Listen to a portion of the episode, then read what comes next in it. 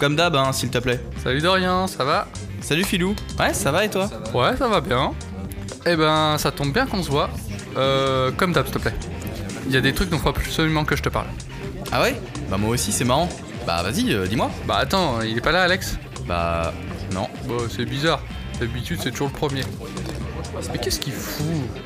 Je lui envoie un message. Mais c'est bon, euh, il arrive. Hey, salut les gars Salut Alex Ah, désolé, je suis un peu à la bourre. Vous avez pris quoi Comme Euh, d'hab. Comme d'hab. Ok. Comme d'hab, s'il te plaît. Eh les gars, vous savez quoi? Non J'ai eu une super idée. Je me suis dit que tous les trois, euh, on pourrait genre se réunir autour d'un micro et puis discuter de plein de choses qu'on aime. J'ai déjà vu ça sur YouTube, euh, ça s'appelle des podcasts. Ça serait super cool, non? Ah mais grave Eh, comment on l'appellerait? J'ai réfléchi à un truc. Une idée, toi? Bah, iPod.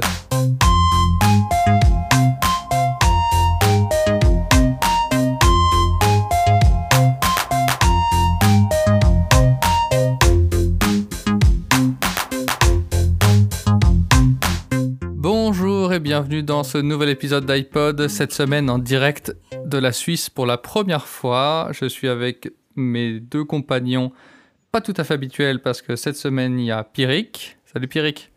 Bonjour, bonjour. L'expérience était sympa, alors je me suis dit que j'allais repasser un coup vous voir.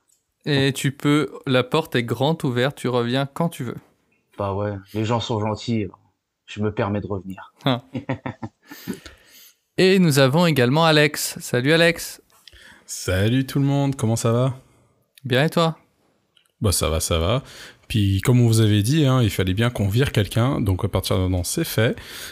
c'est Eh pour ça oui. que vous allez retrouver Pierrick fréquemment. Voilà. C'est le premier épisode sans Dorian, mais rassurez-vous, il reviendra. C'est juste qu'au niveau des horaires, euh, cette semaine, c'était. Ça n'arrangeait pas tout le monde aux mêmes horaires, donc on a fait comme ça. Alors, je voulais vous parler d'un bouquin que j'ai lu il y a pas si longtemps, mais je l'ai fini à un moment. Mais enfin bon, en fait, peu importe. Je vais vous présenter une trilogie euh, qui s'appelle Le siècle, fait par Ken Follett. Je sais pas si vous en avez déjà entendu parler de cet auteur. Non, du le tout. nom me Je lis parle. trop peu moi pour ça. Le nom me parle, mais En fait, il fait beaucoup de bouquins euh, qui mêlent histoire et fiction. En fait, il se documente beaucoup euh, sur euh, la période que le livre aborde, et, euh, mais il mêle toujours euh, voilà, des histoires de fiction au milieu. Donc là, la- la- le siècle de Ken Follett, ça traite de la Première Guerre mondiale, Deuxième Guerre mondiale et la période de la guerre froide. Hmm. Donc là, je vais vous parler du tome 1 qui s'appelle La chute des géants, qui est sorti en 2010 et qui aborde la Première Guerre mondiale de manière assez large. C'est-à-dire qu'on va partir de 1911 et pour arriver jusqu'à 1924. Hmm, d'accord. Donc en fait, ce Ah qui oui, est... euh, Ouais, il prend l'avant-guerre, vraiment la guerre et l'après-guerre. Ouais. Mm. Et justement, c'est ça qui est bien, c'est que hum, à travers euh, des personnages de différentes nationalités, puisque la guerre était mondiale, donc on va suivre principalement euh, des Anglais, des Russes, des Allemands et des Américains. Euh, Pas les Français à ce moment-là. Alors, les Français, pas trop. En fait, on va suivre euh, les mouvements de troupes euh, Mhm. de la France euh, dans la guerre, parce qu'évidemment, elle a joué un grand rôle dans, dans la Première Guerre mondiale, la France, mais il n'y a pas trop de personnages euh, français. D'accord. Ouais, on parle plus des autres, euh, des autres euh, nationalités qui étaient venues euh, donner un coup de main ou qui avaient participé à cette guerre. Non, je pense qu'on parle plus des nationalités qui ont joué un grand rôle dans la Mhm. politique à ce moment-là. Et alors, Alors, On pour voit ça, pas trop de l'auteur est Français. de quelle nationalité l'auteur? Ah, bonne question. Je pense qu'il est anglais, mais je suis pas Des- sûr. Voilà, des, des fois la nationalité de l'auteur biaise un peu l'intérêt euh, des protagonistes. Alors si tu veux, je peux te chacun. donner, je peux te donner son, son nom et ses origines. Donc il est, oui, effectivement, il est, il est né à Cardiff. Donc Ouais. euh, il Ouais, est, voilà. il est. euh, Pays de Galles. Il est gallois. D'accord. Ah, donc, ça- C'est peut-être pour ça, hein, les, euh, historiquement, les Anglais n'ont jamais bien aimé les Français, alors euh, c'est volontairement occulté. Eh bien, écoute, je t'invite à aller lui poser la question directement. Moi, j'en sais rien. Ah, si je peux, je le ferai. On, on sait jamais. Et il est avec nous actuellement dans cette. Bonjour Ken. Oh, hello everybody. Alors, que pensez-vous de Dunkerque, euh, monsieur Kent Oh, C'est it's vraiment amazing. Euh, bataille C'est avez vraiment un très bon film. Euh, ce que- donc ce que j'aime bien justement, c'est euh, comme on suit euh, bah, les, les grandes nations qui ont euh, œuvré dans ce conflit, je trouve qu'on ça aide à mieux comprendre les enjeux politiques de événement, parce que moi j'avais l'image du de qu'on nous donne dans les cours d'histoire, qui est que hum, bah, en fait la Première Guerre mondiale démarre avec l'attentat de Sarajevo le 28 juin 1914, euh, euh, où il y a l'assassinat de l'archiduc euh, François Ferdinand. Bah, On officiellement. a elle tous appris. euh, Oui, alors Ça, officiellement. J'ai presque envie de dire. que- Oui, non, mais officiellement. Oui, mais non, en fait. C'est là que le, le truc se déclenche, mais c'est. Déjà, je trouve que c'est une honte de tuer quelqu'un avec de si belles moustaches. Si je vous invite à aller voir sur internet.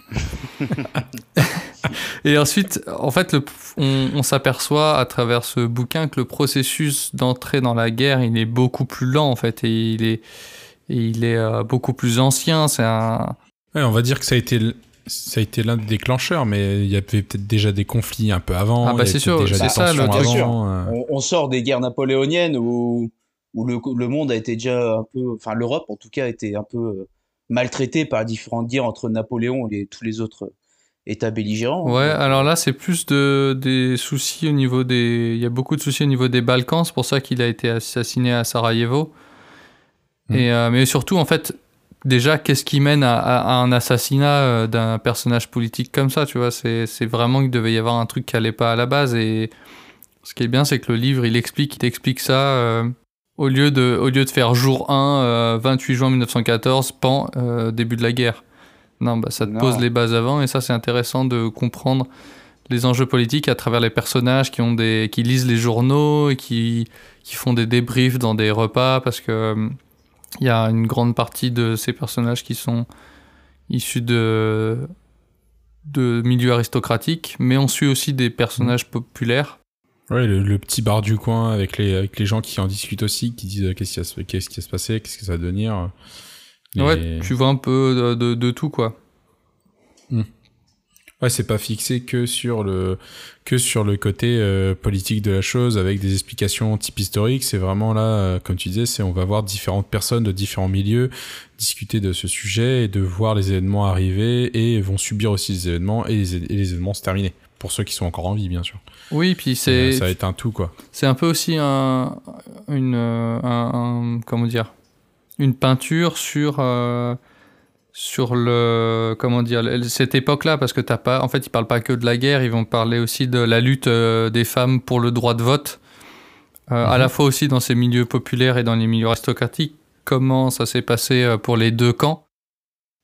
Donc ça, ça veut dire qu'il il dépend aussi le côté euh, allemand, parce qu'au final, euh, nous à l'école, on ne parle jamais vraiment trop du, de comment, comment les, la population voyait tout ça du côté Allemagne. Oui, bah oui, tu vois le côté allemand, ouais. Tu, tu ça, vois le côté euh, américain, tu vois le côté anglais, et tu vois le côté russe aussi. C'est- que surtout, faut pas oublier que le côté allemand a été occulté pendant pas mal d'années, justement, bah oui. parce que même l'Allemagne ne voulait pas en parler de la, seconde, de la première et même de la seconde. Donc, euh, Ouais. dans pas mal de livres d'histoire, il était grandement occulté. Et puis, il y avait des gens qui avaient, il y a des gens, des grands écrivains qui avaient écrit sur le sujet, en fait, qui n'ont pas eu le droit de faire paraître leur, euh, leur Ouais. livre euh, avant, euh, Bah. avant qu'ils aient, enfin, avant que ça se débloque maintenant, quoi. Bah, comme on dit, euh, c'est les vainqueurs qui écrivent l'histoire. Donc euh, à partir de là, forcément, euh, les discours ont été biaisés sur l'après-guerre, sur ce qui pouvait se Ah bah, passer côté toujours, allemand. oui, toujours. Oui, bah, bien sûr. C'est comme, euh, comme, comme, c'est- comme, comme César qui, qui racontait qu'il était, euh, qu'il était à 2000 hommes en face de, 2000, de 5000 Gaulois et qu'il a réussi à vaincre alors que il était en face de 500 pégus euh, avec euh, 5000 hommes. Oui, il avait rajouté un zéro. Alors bon, on peut pas lui en vouloir. Il a ripé, il a ripé, tu vois. C'est c'est pas de sa faute, c'est quand il était là en train de marteler sur sa petite plaque de, de, de, de marbre, tu vois. Hop, tac, il a mis un taquet en plus et merde, fait chier. Bon, bah, c'est Ouais, pas grave. Ils étaient ça. ils pas de Blanco à l'époque. Voilà, ça, ça existait pas, tu vois. c'est- Il allait pas leur remettre des morceaux de marbre, tu vois. C'est trop compliqué, quoi.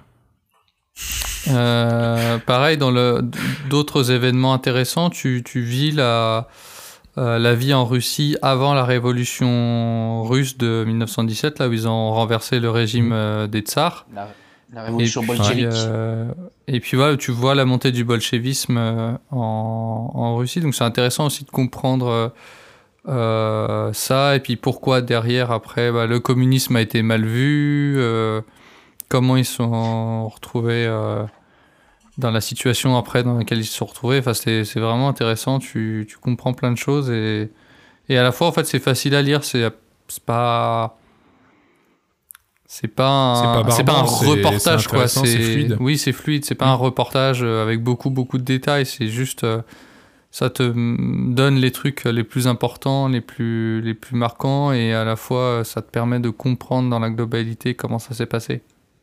Alors, Ouais, et puis je pense que les chapitres, tu dois passer peut-être d'un côté à l'autre de chaque euh, personne ou chaque euh, nationalité euh, ou personne que tu, tu vois. Donc en fait, c'est ça te, en fait, t'es pas, c'est pas rébarbatif où tu vois tout le temps la même personne ou où tu continues avec son histoire à elle. Ou au contraire, tu vas voir différentes personnes et donc ça va te t'offrir du nouveau en Mhm. fait. Ouais, C'est ça ouais, oui, comme il y a plein de nationalités, tu sautes de l'un à l'autre, puis parfois c'est entremêlé parce que avant la guerre, euh, bah, ils voyageaient d'un pays à l'autre, donc ils se, ils se rencontrent. Oui. Alors après, euh, est-ce que au niveau des, des sources que l'auteur a utilisées, c'est hum, les sources, euh, genre il est très factuel sur euh, ce qui se passe, ou c'est quand même euh, beaucoup romancé, histoire de, bah, de pouvoir que, être lu par un public beaucoup plus large entre guillemets, ou est-ce que vraiment c'est factuel, c'est il s'est passé ça et ensuite il, tu vois ce que je veux dire?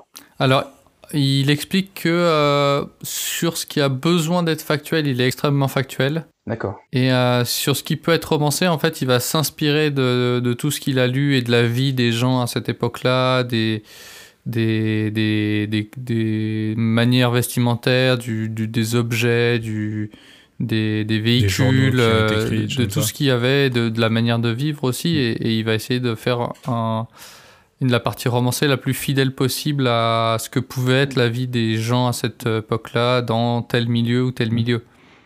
D'accord. Mais il y a beaucoup de choses, euh, il y a beaucoup de choses qui sont extrêmement factuelles. Bon. D'accord. Par Ouais, exemple, si, Donc euh, ça, reste, si ça, ça reste, ça reste fidèle. tel mais- jour à telle date, euh, telle personne a fait ce discours ou tel président était à cet endroit-là, ça c'est factuel, c'est vrai. D'accord. Hmm. Par contre, euh, savoir dans quel bar il a été et combien de parties il a bu, là il oui, voilà, là après c'est c'est romancé. Il va peut-être prendre le bar, euh, le bar le plus connu du moment dans, dans la ville en question et puis, euh, puis dire que les gens étaient là-bas, quoi. Hmm. Par exemple. Et donc, D'accord. et donc ça, c'est les, les trois tomes sont dessus sur euh, uniquement la première Non, non, c'est ou- que le tome 1 qui est sur la Première 1, Guerre mondiale. Le tome 2, c'est la Seconde Guerre mondiale, donc euh, de l'entre-deux-guerres à, euh, je sais plus combien, les années 50, un truc comme ça, 60. Et après, le troisième, Il s'appelle- comment? Euh, l'hiver du monde. comment, le- Donc la- le tome 1, c'est la chute des géants. Le tome 2, c'est l'hiver Mhm. du monde, mais on en reparlera. Et le tome 3, c'est aux portes de l'éternité. Donc j'imagine tome 3 plus sur la guerre froide ou Ouais, guerre froide, ça va de, euh, je crois, euh, construction du mur de Berlin à la destruction. Donc de, euh, je sais plus combien, 1960 et quelques à 89. À peu près Et en fait, ce qui est intéressant aussi, c'est que quand on passe de, de tome 1 au tome 2, par exemple, on, on suit la vie des enfants des, de ceux qui avaient dans le tome 1. Bah ouais, logique, vu que tout le monde a vie, ou les personnes sont décédées, mais les enfants étaient toujours présents. C'est cool. Ouais, on retrouve les qu'il enfants, euh, on une- retrouve du il coup les, une- les personnages euh, qui étaient déjà, qui sont devenus parents. Et euh, dans le tome 1, ils sont jeunes, et, enfin jeunes, donc là, entre 15 et 25 ans, tu vois. Et là, ils- donc, ils ont Mhm. plus la quarante-cinquantaine, et ils ont leurs enfants qui grandissent et qui deviennent euh, eux-mêmes des adultes et qui rentrent dans leur vie active, euh, chacun dans son domaine. euh, et euh, du coup, c'est intéressant. Ouais, il a vraiment créé une timeline euh, propre à ces trois romans, euh, ces Mhm. trois tomes qui suivent, pour que ça soit, pour pas non plus que le lecteur soit trop perdu en se disant mais attends c'est qui ce mec là Ah d'accord c'est le fils d'un tel oui qu'on a vu dans tel bouquin. Mais ça t'empêche pas de, de, de lire les trois indépendamment euh, ou si t'es vraiment obligé de commencer par le tome 1 Hmm, Je dirais que c'est mieux de commencer par le tome 1, parce que sinon tu vas pas comprendre. euh, Quoique, quoique parfois, Ouais, en fait, il fait beaucoup de répétitions euh, qui sont pas gênantes, mais il fait beaucoup de répétitions en, en replaçant le, le contexte de chacun euh, régulièrement. D'accord. Mais je pense que c'est quand même mieux d'avoir euh, vu. Euh, Je pense que c'est mieux d'avoir lu le tome 1 quand, tu veux lire le tome 2, mais si tu t'intéresses vraiment à la Seconde Guerre mondiale, tu peux lire le tome 2, tu comprendras.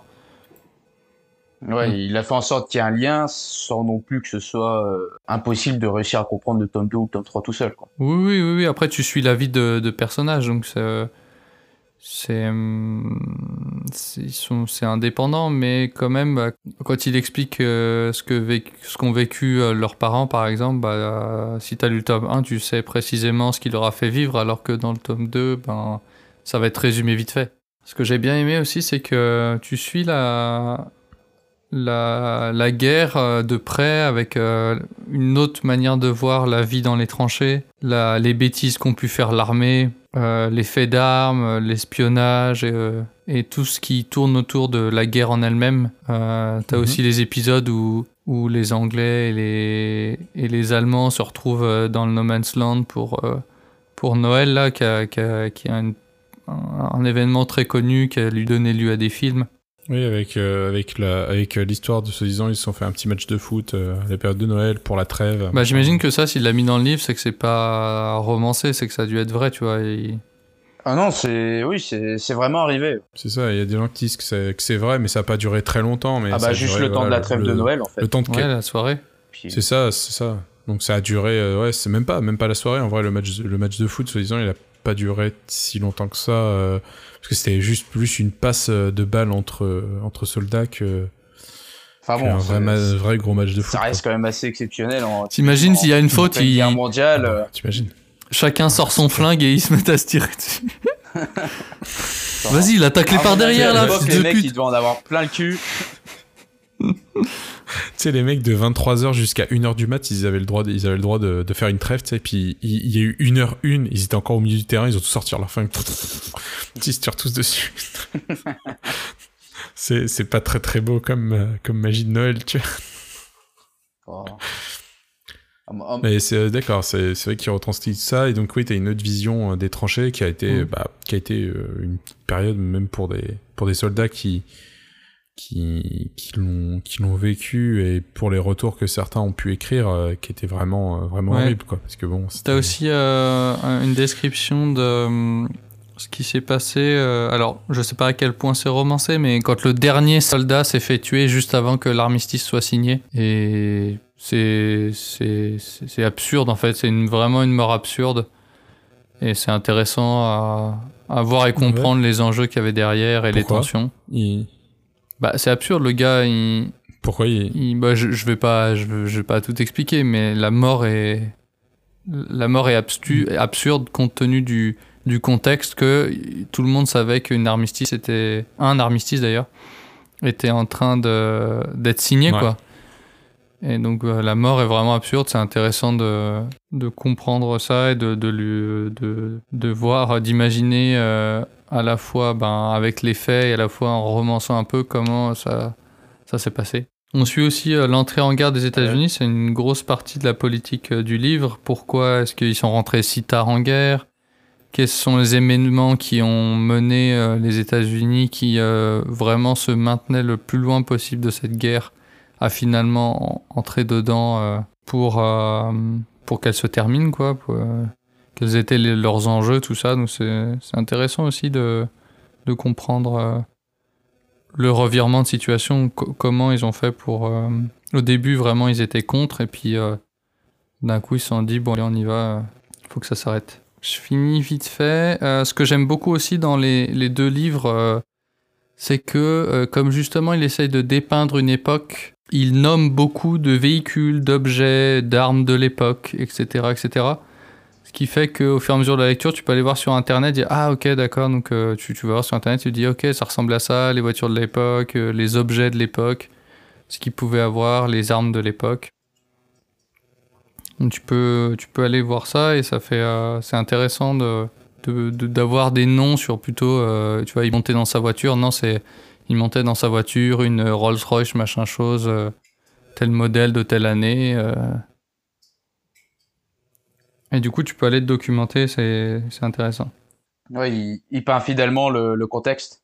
Et ouais, c'est vraiment, c'est appréciable. Bah, Stoker, c'est que surtout c'est que par exemple t'avais euh, c'est que t'avais par exemple euh, surtout les Anglais en Rolls Royce euh, tu avais euh, les euh, les Allemands qui étaient plus en, en Mercedes euh, des trucs comme ça et en fait c'est vrai que les marques en fait ont ont été spécifiques à, à chaque euh, à chaque Ouais, peuple puis plutôt qu'une longue Euh, description, en fait, voilà, il dit, même, euh, même en France, il hein. montait dans sa voiture une Rolls Royce machin chose bidule et puis euh, et en fait toi tu peux aller tu peux aller voir Parce que les, les, les romans sont récents, hein. ils datent de 2010, 2012 et 2014.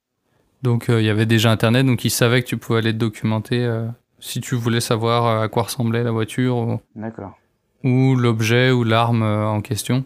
Ça évite des longues descriptions en fait, tout simplement. Et ce fameux Kent euh, de, de Cardiff, euh, Ken, c'est c'est- Ken. ces trois livres-là, c'est c'est bête Kent, pardon. C'est ses best-sellers ou il a quand même écrit d'autres choses? Ah, il a quand même écrit d'autres choses. D'ailleurs, ce ne c'est pas ses best-sellers. il a écrit. euh, Alors, je vais aller voir. Il a écrit un, un truc qui était intéressant. Alors, il y a le crépuscule et l'aube sur les Vikings, est-ce que je vois? Il y a le, Le chant un, des un qui est de- un des plus Il connus, date de aussi. 89. C'est Les Piliers de la Terre. J'en ai beaucoup entendu parler. Ça se passe dans, au Hmm. Moyen Ah, Âge. Il y a une série dessus sur la construction d'une cathédrale. Oui, c'est ça, la con- la construction d'une cathédrale. Ah, Là, il y il y a, une série dessus. il y a eu une série d'ailleurs euh, vraiment top la série. Je vous invite à aller la voir si jamais. Bah, moi, je voulais lire le livre parce Euh. que j'en ai entendu beaucoup de bien de, du livre. Mm. Alors la série date un peu, hein, parce que je crois qu'elle était passée à la télé il y a peut-être euh, ouais, 5-6 ans de mémoire. Mais ouais, t'es vraiment top. Tu sais, c'est une série genre, euh, t'as 3 ou 4 épisodes d'une heure et demie, quoi, tu vois, c'est D'accord, c'est presque un mini, un temps. gros film, quoi. c'est ça. Mais vraiment top, bien écrit, euh, t'es t'es curieux de connaître la fin et, et surtout de comment en fait euh, ils ont réussi à, à financer la construction de la cathédrale en faisant croire que qu'il y, avait- Bah, avait une vraie relique sainte, enfin un truc dans le genre. Donc euh, l'intrigue elle est vraiment top. D'accord. Dernière chose euh, pour finir, Ouais. euh, dans le bouquin, dans les bouquins, il y a beaucoup de descriptions aussi des, des relations amoureuses et des histoires d'amour qui pouvaient exister à, à ce moment-là, surtout euh, voilà, euh, en, début des années 1900, les, les liaisons entre les, entre les hommes et les femmes sont très soumises à l'approbation de la famille et il y a beaucoup de d'interférences de la famille dans les relations amoureuses, de tu vois la- les filles qui doivent être chaperonnées par une tante, par euh, la grand-mère, par euh, des trucs comme ça. Et genre euh, Ouais, c'est quand tu l'as invité au quand tu l'as invité au resto, t'avais toute la famille qui se ramenait. quoi. non, c'est plutôt genre dans une. tu- Déjà, quand tu viens discuter avec elle, elle est jamais seule. Pour les balades dans le parc, t'as genre la- le chaperon euh, qui Mm. la suit dans le parc euh, et qui, euh, qui vérifie qu'il n'y ait pas de trucs déplacés, tu vois, qui ils se mettent pas à se pécho dans un buisson. Et euh, du coup, ça peut donner Oui, lieu à a de des, chances qu'elle revienne enceinte quand même. Ouais, à des petites histoires euh, croustillantes, c'est marrant, c'est c'est romancé ça, mais j'imagine que ça va être l'humain n'a pas tant changé que ça en 60 70 ans. Et, Ouais, euh, même plus un peu plus que là on est pr- on est première guerre mondiale, on va aller on va dire en 100 ans. Ouais, même plus en fait, on est déjà en 2021, c'est fini. Fait- ça a plus de 100 ans. Donc ouais, en plus d'un siècle euh, ça a certainement pas beaucoup changé et c'est c'est marrant de voir euh, les petits stratagèmes et les petites histoires. Aujourd'hui t'as pas un chaperon qui suit pour voir si tu, si tu dis pas une connerie euh, à la nana que t'essayes de, de draguer ou d'inviter au resto. Ça a Ouais. quand même un petit peu évolué.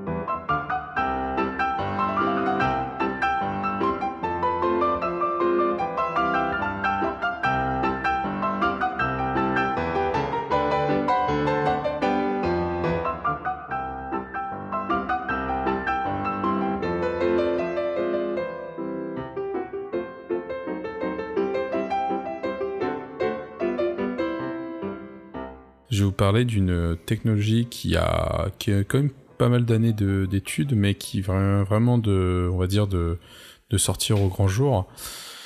Euh, alors, si vous voulez, vous pouvez aller voir. euh, alors, pour, euh, pour ceux qui sont avec moi en, en enregistrement, vous pourrez aller voir, vous pouvez aller voir la- l'image que je vous ai mis. Euh, et donc, c'est que ce euh, je vous invite euh, à me décrire à quoi ça ressemble. Alors, il y a un mixeur avec un tuyau. Le tuyau, c'est style euh, la trompe de Dumbo l'éléphant. En plastique, faut dire. Il y a un truc à l'intérieur. L'image n'est pas de très bonne qualité, hein, mon petit, euh, mon petit Alex. Ah bah ça, désolé, euh, j'essaie de faire au mieux. hein. Après, on voit, on dirait que euh, sur le dessus du- de la sorte de mixeur, il y a euh, comme des trucs, euh, comment dire, des composants électroniques ou des trucs comme ça. Ouais, je- je- on comprend pas trop ce qu'il y a sur le mixeur. Enfin, il y a quelque chose dessus, en tout cas, ça c'est sûr. À l'intérieur, il y a l'air d'y avoir un genre Ah. de ventouse avec une tige au milieu qui est reliée à ce qu'il y a au-dessus. Mhm. Alors, attendez, je vais vous, je vais vous sortir une. euh, Alors, c'est plus précis, c'est qu'en fait, il n'y a, il n'y a pas vraiment, il n'y a pas de tige en fait. Euh, je vais vous en sortir un autre parce que c'est pas forcément la tige qui est intéressante, c'est plutôt le concept du truc. Mais en fait, le concept de tube, le concept de tube est bon.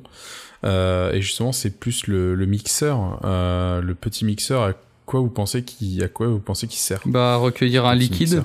C'est ça qui est intéressant, c'est que hum, ce petit, euh, ce petit robot n'est, et ben en fait, c'est pas du liquide qu'on envoie. C'est de, du gaz?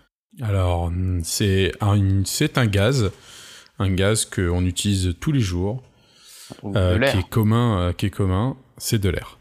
D'accord. Donc j'arriverai, j'arriverai pas à vous. Donc c'est juste un bocal plein d'air que tu fait- es en train de nous envoyer. Alors c'est plus précis que ça. On en savait fait, que c'est ce qu'on appelle. brasser de l'air, mais pas. T'as t'as inventé une machine pour brasser de l'air à ta place. Non. Dirait- Euh, En fait, on dirait les systèmes comme on retrouve dans les hôpitaux où, euh, où ça, ça, fait, ça simule le fonctionnement de tes poumons. Bah, Ou qui- alors c'est une pipe à crack. sont dans le coma ou ce genre de choses. Alors c'est une à- Alors non, c'est un, beaucoup plus intéressant que ça. En fait, ça vient de la génération de ce qu'on appelle les robots mous. Donc euh, c'est un nouveau type de robot qui, qui a vu le jour. Et surtout, cela, c'est ce qu'on appelle les Vine robots. Donc en fait, euh, c'est tout simplement bah, des, des, des robots tubes, en fait, des robots vignes, comme on pourrait dire, en fait, qui ressemblent à des lianes, euh, plus Vine pour liane. Et en fait, ce sont des, des robots qui sont euh, constitués euh, de plastique. Tout simplement, en fait, c'est un tube euh, en plastique.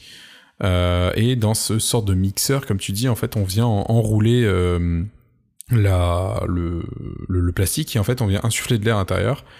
Et l'avantage, c'est que on peut piloter en fait ce, petit robot avec de l'air pour qu'il puisse se déplacer et il peut passer un peu n'importe où. Du fait que c'est un système à, à air et que c'est juste gonflé, en fait, on va envoyer une certaine pression d'air et il va parcourir son petit chemin comme ça. Ah, c'est énorme, c'est trop bien. Ouais, et, euh, et en fait, euh, la chose, c'est qu'en plus, maintenant, ils ont développé un certain truc qui permet de le piloter. Donc, en fait, ils peuvent, euh, voilà, ils peuvent choisir de le piloter, genre à droite, à gauche euh, et autrement. Et en fait, c'est- grâce aux petites bandes qu'on peut, qu'on peut avoir sur les, sur les côtés, euh, sur les côtés de, de, de, de ce petit bonhomme. Donc là, par exemple, sur l'image que vous envoyez, il n'y en a pas, mais sur d'autres, il y a des petites bandes. Et en fait, grâce à ces bandes, ça permet de, euh, comment dire, de, de un peu les scotcher, en fait, de donner un sens, un sens à une direction. Et, euh, et le truc qui est cool, c'est qu'on peut aussi fixer une caméra au bout de, ce, de, ce, de cette vigne, donc de cette vigne en plastique. Et ce qui fait qu'on peut bah, aller dans des, dans des lieux euh, qui, sont, euh, bah, qui sont inaccessibles pour l'homme. Donc, euh, qu'est-ce qui pourrait, quel, quel événement ferait que par exemple il y ait des lieux euh, qui demanderaient à aller faire de la recherche avec un robot comme La ça radioactivité. Euh, La radioactivité, on aurait peut-être d'autres choses. Est-ce que vous avez d'autres idées? Bah, l'espace, par exemple. L'espace. Alors l'espace, euh, le vide et l'air, euh, bof. Quelque chose qui est terrestre. C'est des événements qui pourraient se passer sur Terre qui nous demanderaient en fait d'aller d'aller accéder à Ben, on pourrait pas il accéder pourrait y avoir la volcanologie, mais j'imagine que ça, ça Mm. risque de cramer. Mais si, Ouais. si, par exemple il y a des gens coincés dans, dans une mine, euh, euh, par exemple, et que l'accès est très difficile, en fait, ça permettrait au robot de pouvoir euh, y passer un peu comme, euh, comme, un, comme un poulpe, au final. Et de pouvoir passer partout entre les rochers, c'est ça? C'est ça, en fait, le but de ce robot, c'est de pouvoir euh, aller se déplacer entre les décombres, par exemple. Hmm. Il n'y a pas que ça, hein, il y a pour d'autres raisons aussi, mais on va dire que là, pour un des exemples, c'est aller se déplacer justement dans des, dans des lieux inaccessibles, dans les décombres et autres, pour aller voir s'il y a des gens. Et donc permettre, en fait, au secours d'aller euh, les repérer plus facilement et donc d'aller euh, d'aller les, les sauver plus rapidement, en fait. D'accord. Euh, et l'avantage aussi, c'est que dans le futur, ils espèrent, c'est pouvoir euh, euh, en fait avoir une matière assez élastique euh, et en même temps semi-rigide pour que par exemple, si jamais ils voient une personne qui est coincée sous un décombre, pouvoir la faire se gonfler. Et ils, ont déjà fait des tests euh, à Stanford où en fait ils le passent en dessous euh, une caisse en plastique, ils le gonflent et ils le gonflent juste assez par exemple pour débloquer en fait l'objet qui est Ah. coincé en dessous ou même la personne. Ouais, en fait, Sans que- comme c'est de l'air, en fait, euh, un poulpe synthétique, quoi, capable d'aller partout. Ouais, euh, c'est ça. En fait, c'est c'est un coussin quoi. C'est c'est littéralement un, un ballon de baudruche qu'on qu'on viendrait gonfler euh, un- en forme de poulpe. Ouais, et, exactement. et surtout qu'il il est manipulable, c'est-à-dire que on peut le piloter. C'est ça. Putain, Et donc euh, par exemple bien. euh, sous un décombre euh, sous un décombre d'une personne, bah tu pourrais par exemple faire le tour de son corps et le faire gonfler pour que lui il soit en, en il soit gardé et en fait que le décombre se soulève au-dessus de lui quoi par exemple dans les dans un futur proche. Euh, ils ont aussi développé le truc, par exemple, pour euh, sauver la vie de quelqu'un. Par exemple, une personne qui a euh, une, une, euh, une obstruction respiratoire, et bah, par exemple, on va lui envoyer, euh, on va lui pouvoir, ou qu'on a envie de faire une, alors, euh, comment on appelle ça, hein, une, Je, je plains le jour où t'as un mec coincé dans des décombres, il voit un robot bizarre tout mou arriver, et qui commence à lui qui mettre rentre dans la une bouche. de ses vignes dans la bouche pour lui envoyer de l'air. oh le pauvre. Non, mais, mais en fait, par exemple, il- quand ils ont présenté la vidéo, ils ont présenté le truc en mode, euh, bah, par exemple, dans, dans, les, dans les hôpitaux, quand ils veulent faire, euh, comment on appelle ça, un, un entu- Entubé. Intubation. Une intubation, ouais, merci. Une intubation, euh, en fait. Parce que te faire entuber, c'est par pas exemple, ça. pouvoir faire passer. Non, mais c'est que c'est, Ah, c'est qu'en fait, hein. euh, l'intubation, l'intubation, ça peut, en fait, l'intubation, ça peut, euh, ça peut parfois euh, justement créer des dégâts sur le passage parce que c'est comme pas quelque chose de naturel. Et en fait, là, vu que c'est de l'air, en fait, ça pourrait repousser en fait euh, euh, tout l'espace de ta gorge et juste quand ça arriverait au niveau de de ton alors j'ai plus les mots techniques, c'est dommage. Bah, de Ah. tes poumons. Bah non, pas peut-être que plus le- l'estomac, non tes ça- ça, puissent ça arrive respirer. jusqu'à les trachées et puis en fait et en fait là tu pourrais faire justement euh, sortir un petit tube juste euh, juste au niveau de ce croisement entre ton estomac et ta, et ta, et ta partie pulmonaire pour pouvoir faire sortir un tube justement pour euh, pour envoyer de l'air ou ou autre quoi. Hum. Ça Donc, me donne euh, pas du tout envie euh, d'avoir ce truc-là dans la bouche. Ah, mais Bah en fait tu ça t'en arrivera, fiches tu parce que tu, dors tu dors où- tu dors où t'es inconscient en fait. Mais c'est juste c'est ça mais c'est juste que quand tu te fais entuber, il faut savoir que Intubé, intubé, Intubé, intubé, ça, Quand tu te fais entuber, c'est quand t'as perdu des milliers d'euros et que le mec il est parti avec ça, c'est entubé. Et intubé, c'est quand on te met des tubes dans la bouche ou dans le nez. L'intubation. Voilà. L'intubation. C'est ça. L'intubation, bah, ça peut être, euh, ça peut être très douloureux en fait euh, pour euh, pour ton corps. Donc ça, c'est, ça serait un moyen en fait que ce soit pas douloureux parce que c'est c'est juste de l'air en fait, c'est juste un coussin d'air.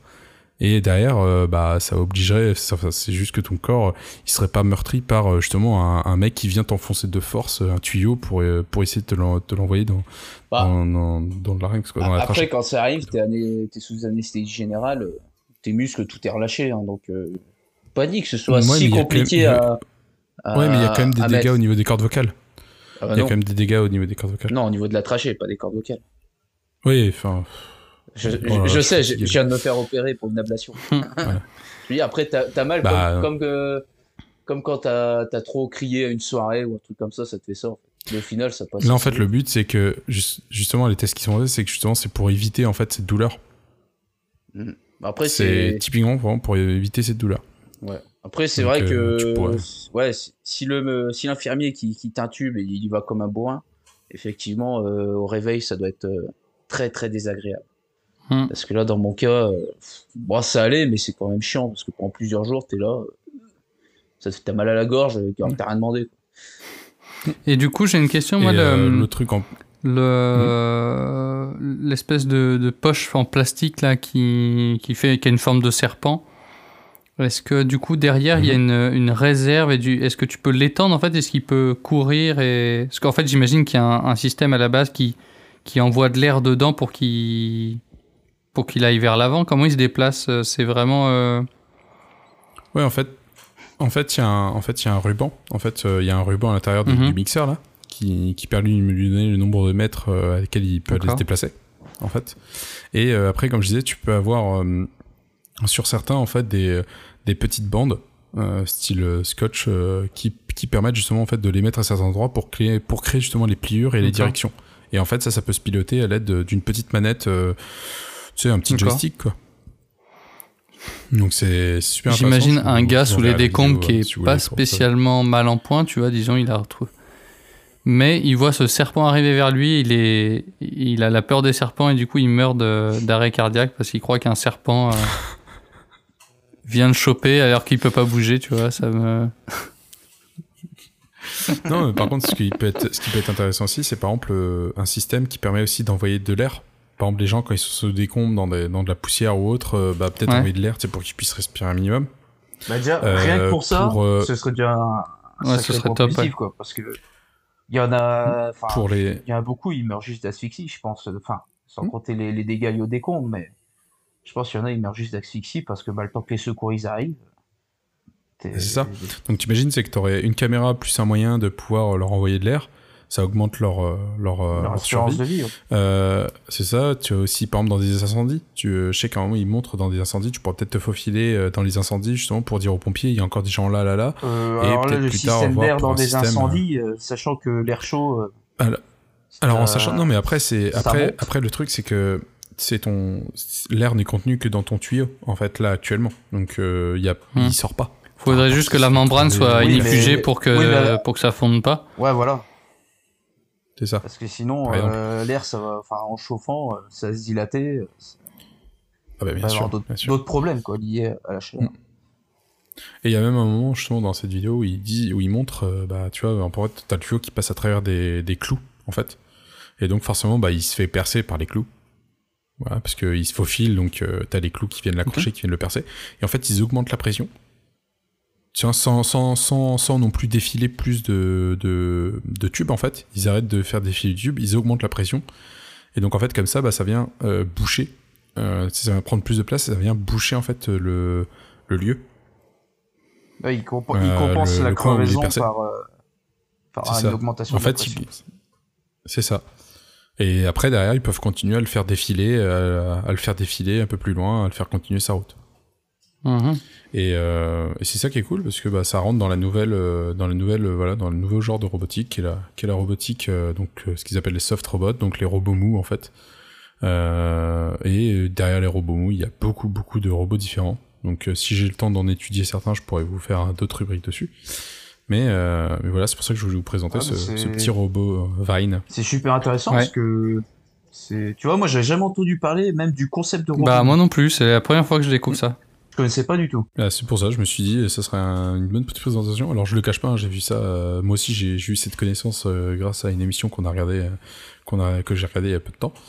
Et euh, donc, on a été tombé, j'étais tombé sur un gars qui expliquait, euh, qui expliquait justement le, le, le, le concept de robot mou et donc euh, ces robots-là en particulier.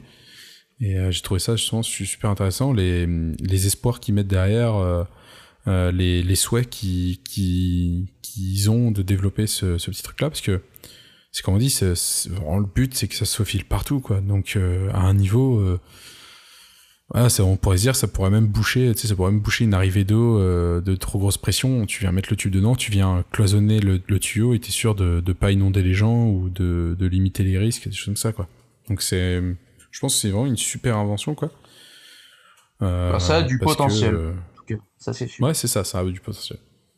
Et ils ont une idée à peu près de quand est-ce qu'ils pensent que ce sera opérationnel, ce, ce genre de. Alors, De robots c'est c'est déjà en essai, c'est déjà en essai, c'est déjà utilisé euh, euh, par euh, par les pompiers, par les pompiers aux États-Unis, alors New-Yorkais, je crois. Je sais plus où exactement. Et en fait, c'est déjà utilisé par eux pour euh, justement faire des essais. Euh, et euh, comme on dit, ça demande juste un, un compresseur plus le défileur, euh, plus le défileur de de de, de, de tuyaux. Et puis D'accord. c'est parti quoi. Ouais, donc en soi, c'est qui- assez facile à mettre en œuvre en plus, quoi. Enfin, dans le cas des pompiers, euh, dire sur leur camion, je suis sûr ils arrivent à trouver un peu de place pour ça, quoi.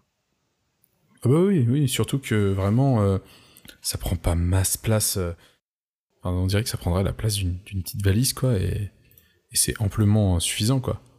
Ah Ouais, en, en, co- en comparaison, en gros, on a la, vous prenez la largeur d'un PC portable, bah, ça prend la place euh, d'un bon PC portable déplié, quoi. Et à ça, Ouais, à ça, vous rajoutez le, le câblage, etc.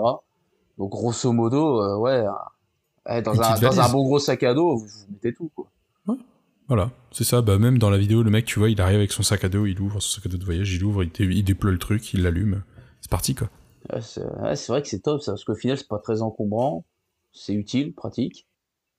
Ça doit être facile à mettre en œuvre, au final. Enfin, Ah oui, il y a que, il y a que des bonnes choses, il y a que, des- il y a que des bonnes choses dans cette technologie, ouais. C'est pour ça, ça, ça m'a vraiment, sur, ça m'a vraiment surpris, surpris. Euh, excusez-moi. Et, euh, et c'est, ouais, cool. Si vous tapez euh, Vine Robot, donc V-I-N-E euh, espace robot avec un S à la fin, bah vous pouvez tomber en fait sur, sur justement sur les créateurs du Vine Robot qui ont fait des petites vidéos de présentation euh, avec, euh, avec euh, ce que fait le robot. Euh, donc c'est accessible aussi sur YouTube euh, par Stanford euh, qui, a, qui, a- qui en a mis une aussi euh, via leur lien en fait, vu que je crois que c'est un développement, c'est ça, c'est un développement d'étudiants euh, de Stanford qui a fait ça. putain, c'est trop bien. Et en, en plus, en, a- en amélioration, à la place de de l'air, plus tard, tu pourrais envoyer de la bière. Comme ça, on pourrait envoyer de la bière au mec. N'importe quoi. Non, je me si. suis, je me suis dit par exemple joindre un tuyau, tube, un tu tuyau bois d'eau. ah non, bah oui, bah il y a, il y a de l'eau dans la bière. hein. Comme ça, le, Oui, non, le mais- mec, il a, il a à manger avec le houblon et à boire avec l'eau. Ouais. Et ouais. Alors, Non, mais c'est, je parlais plus de sauver les gens, les gens des flammes, tu vois, tu leur envoies de la flotte euh, pour essayer Ah, d'éteindre le feu. ah, euh. d'accord. ouais, pour euh, inonder Ah, la pièce mec, où ils sont, on ça leur peut être de la cool. bière, il sera heureux, quoi. Sinon de la maison de bière. vraiment, vraiment, les gens ils sont, ils sont pas cramés, mais ils sont tous bourrés. Ouais. Eh, au moins, ils ont gardé un bon souvenir, comme ça. On va dire ça. Donc c'est pour ça, c'est, euh, je vous invite à tous, euh, à tous à regarder. Alors pour plus de précision, hein, il y a sur le site justement en question, ils expliquent, euh, ils expliquent euh, un peu plus, ils expliquent un peu plus leur, un peu plus leur matériel et ce que ça peut faire. Euh, voilà, ils utilisent, hein, ça peut grimper à la verticale. Euh, Je crois qu'ils font, ils font des essais où ça fait vraiment genre une vigne qui tourne sur elle-même dans les airs. Ça peut transporter du fluide, euh, ça peut, euh, ça fait pas mal de choses. Ok. Bah, merci pour l'info. Et puis, euh, n'hésite pas à nous, à nous parler d'autres robots mous comme ça. N'hésitez aussi toujours pas à venir nous parler sur les réseaux sociaux parce que c'est important pour nous d'avoir vos retours. À la prochaine, à très vite. Au revoir, au revoir. Ciao, ciao. Eh ben allez, à plus tout le monde. Hein. À plus les gars. Salut, à bientôt.